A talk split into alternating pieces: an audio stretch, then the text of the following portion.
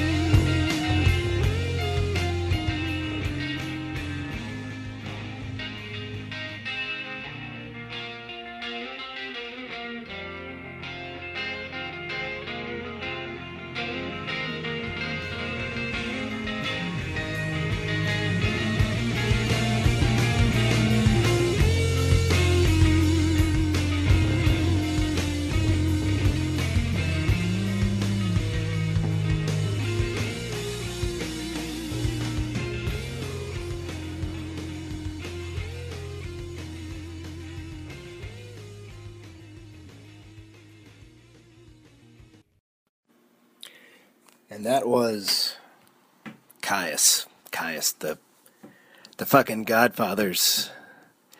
The band that completely changed my life. Everybody's got that band. Uh, for most of you fucking assholes, it's probably Shellac or I don't know, Fugazi, one of those other goddamn punk bands. But for me, it was dudes who smoked a lot of marijuana and who lived in the desert. I didn't live in the desert. I lived in the fucking woods in North Carolina. Uh, but uh, whatever it is they were doing, it spoke to me. So that was Colour Haze, the German absolute masters of the slow burn with a song called Pulse. And then you heard Kyuss. Kyuss with 50 million year trip. Bless Kyuss. Next up, you're going to hear heavier and heavier shit.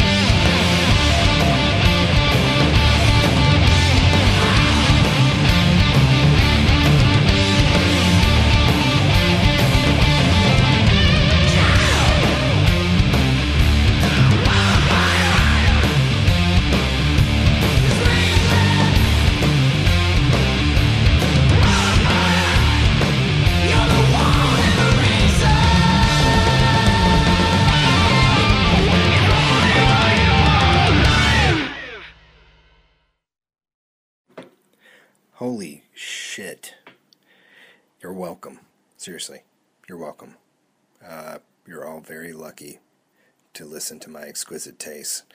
God damn it, that was Solace.